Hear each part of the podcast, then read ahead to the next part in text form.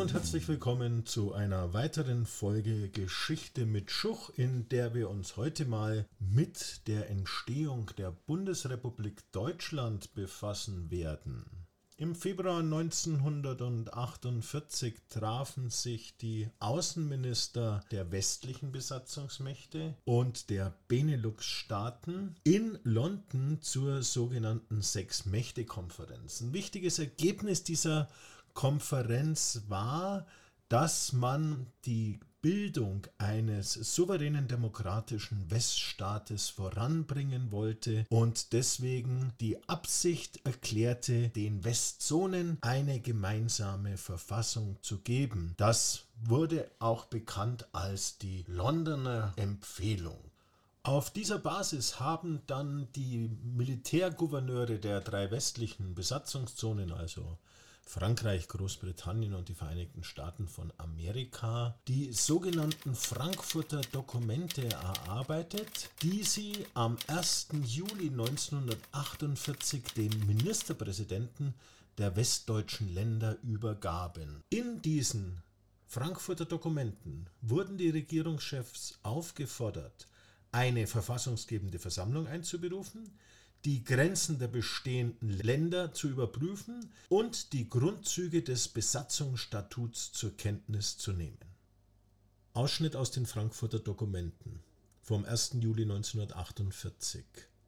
Zitat in Übereinstimmung mit den Beschlüssen ihrer Regierungen autorisieren die Militärgouverneure die Ministerpräsidenten der Länder ihrer Zonen eine verfassungsgebende Versammlung einzuberufen, die spätestens am 1. September 1948 zusammentreten sollte. Die Abgeordneten zu dieser Versammlung werden in jedem der bestehenden Länder nach dem Verfahren und Richtlinien ausgewählt, die durch die gesetzgebende Körperschaft in jedem dieser Länder angenommen werden.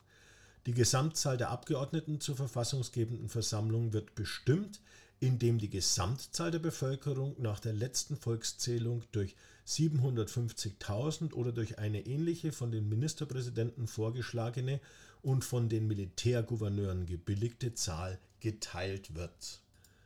Die verfassungsgebende Versammlung wird eine demokratische Verfassung ausarbeiten, die für die beteiligten Länder eine Regierungsform des föderalistischen Typs schafft, die am besten geeignet ist, die gegenwärtig zerrissene deutsche Einheit schließlich wiederherzustellen und die Rechte der beteiligten Länder schützt, eine angemessene Zentralinstanz schafft und die Garantien der individuellen Rechte und Freiheiten enthält. Zitat Ende.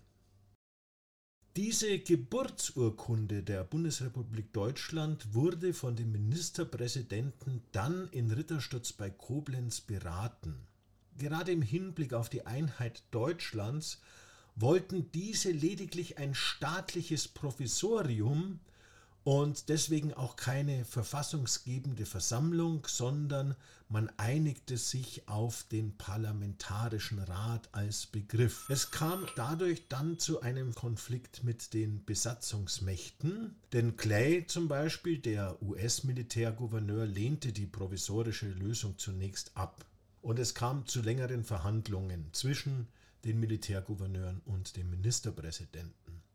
Schließlich einigte man sich auf die Ausarbeitung eines Grundgesetzes durch einen parlamentarischen Rat. Das heißt, sowohl die Verfassung wurde nicht Verfassung genannt, sondern Grundgesetz, um das Provisorium zu verdeutlichen, und die Versammlung eben, die diese Verfassung erarbeitete, war ein parlamentarischer Rat. So dachte man, hält man sich offen, eine spätere Lösung, eine spätere gesamtdeutsche Lösung, wo es dann eine Verfassung für einen gesamtdeutschen Staat gibt, die dann von einer entsprechenden Versammlung erarbeitet werden sollte. Dass die Geschichte anders lief und keine neue Verfassung erarbeitet wurde, als die Deutsche Demokratische Republik zusammenbrach, das konnte man ja damals nicht wissen. Wie ging es weiter? Man brauchte nun zunächst einmal einen Verfassungsentwurf und dieser wurde von einem Expertenausschuss, der auf Herrn Chiemsee tagte, erarbeitet. Man hatte sich auf die Insel im Chiemsee zurückgezogen, weil es dort zum Beispiel nur ein Telefon damals gab und man gut abgeschottet war von der Außenwelt und insbesondere auch von der Presse. Dieser Expertenentwurf, der wurde dann im Parlamentarischen Rat beraten. Dieser Parlamentarische Rat trat am 1. September 1948 in der Pädagogischen Akademie in Bonn zusammen. Die 65 Abgeordneten waren entsprechend der Fraktionsstärken von den Länderparlamenten entsandt worden und die CDU stellte 27 Abgeordnete ebenso wie die SPD.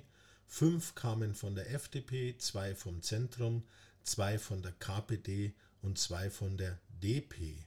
Fünf Berliner Deputierte waren auch anwesend, hatten aber bei den Beratungen kein Stimmrecht.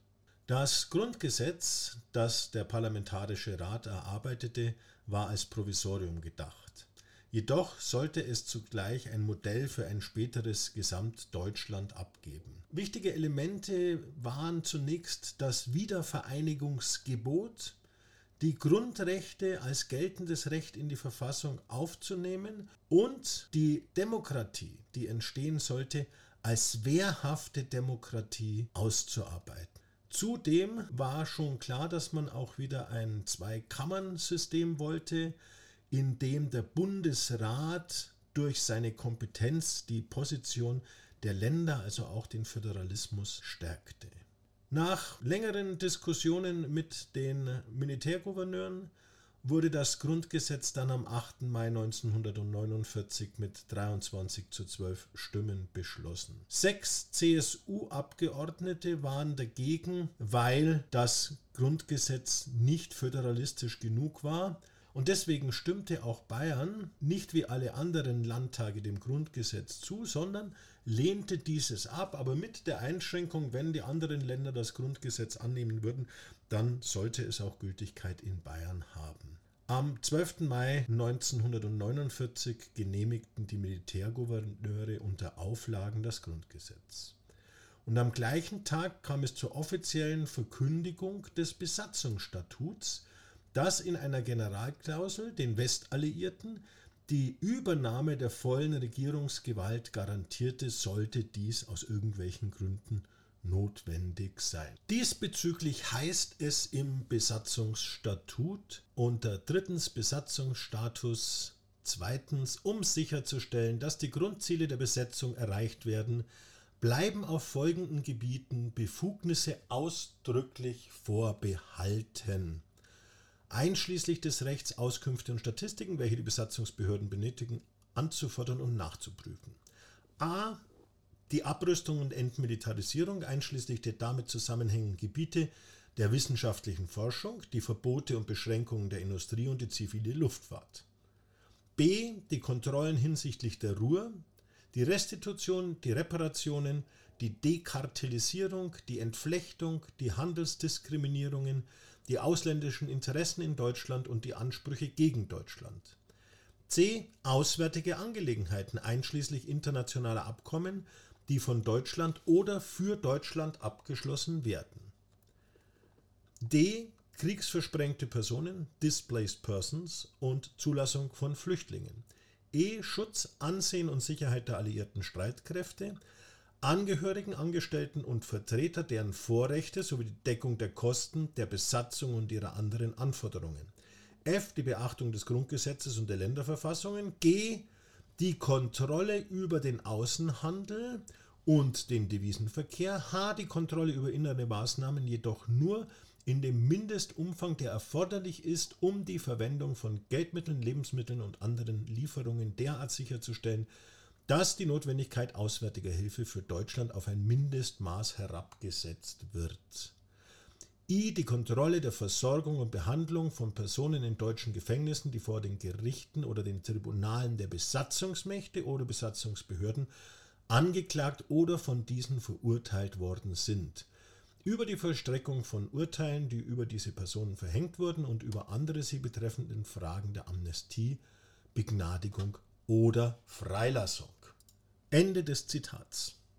Hier sieht man ganz deutlich, dass jetzt zwar die Bundesrepublik Deutschland ein eigener Staat wieder war, aber bei weitem noch nicht die vollen Souveränitätsrechte besaß, denn bei so wichtigen Dingen wie zum Beispiel der Außenpolitik, war die Bundesrepublik Deutschland noch nicht selbstständig handlungsfähig, sondern von der Zustimmung der Militärgouverneure bzw. deren Handeln abhängig. Deswegen war das für Konrad Adenauer, dem ersten Bundeskanzler, wichtig, die Souveränität möglichst rasch auszubauen, so dass man zu einem vollwertigen souveränen Staat wurde.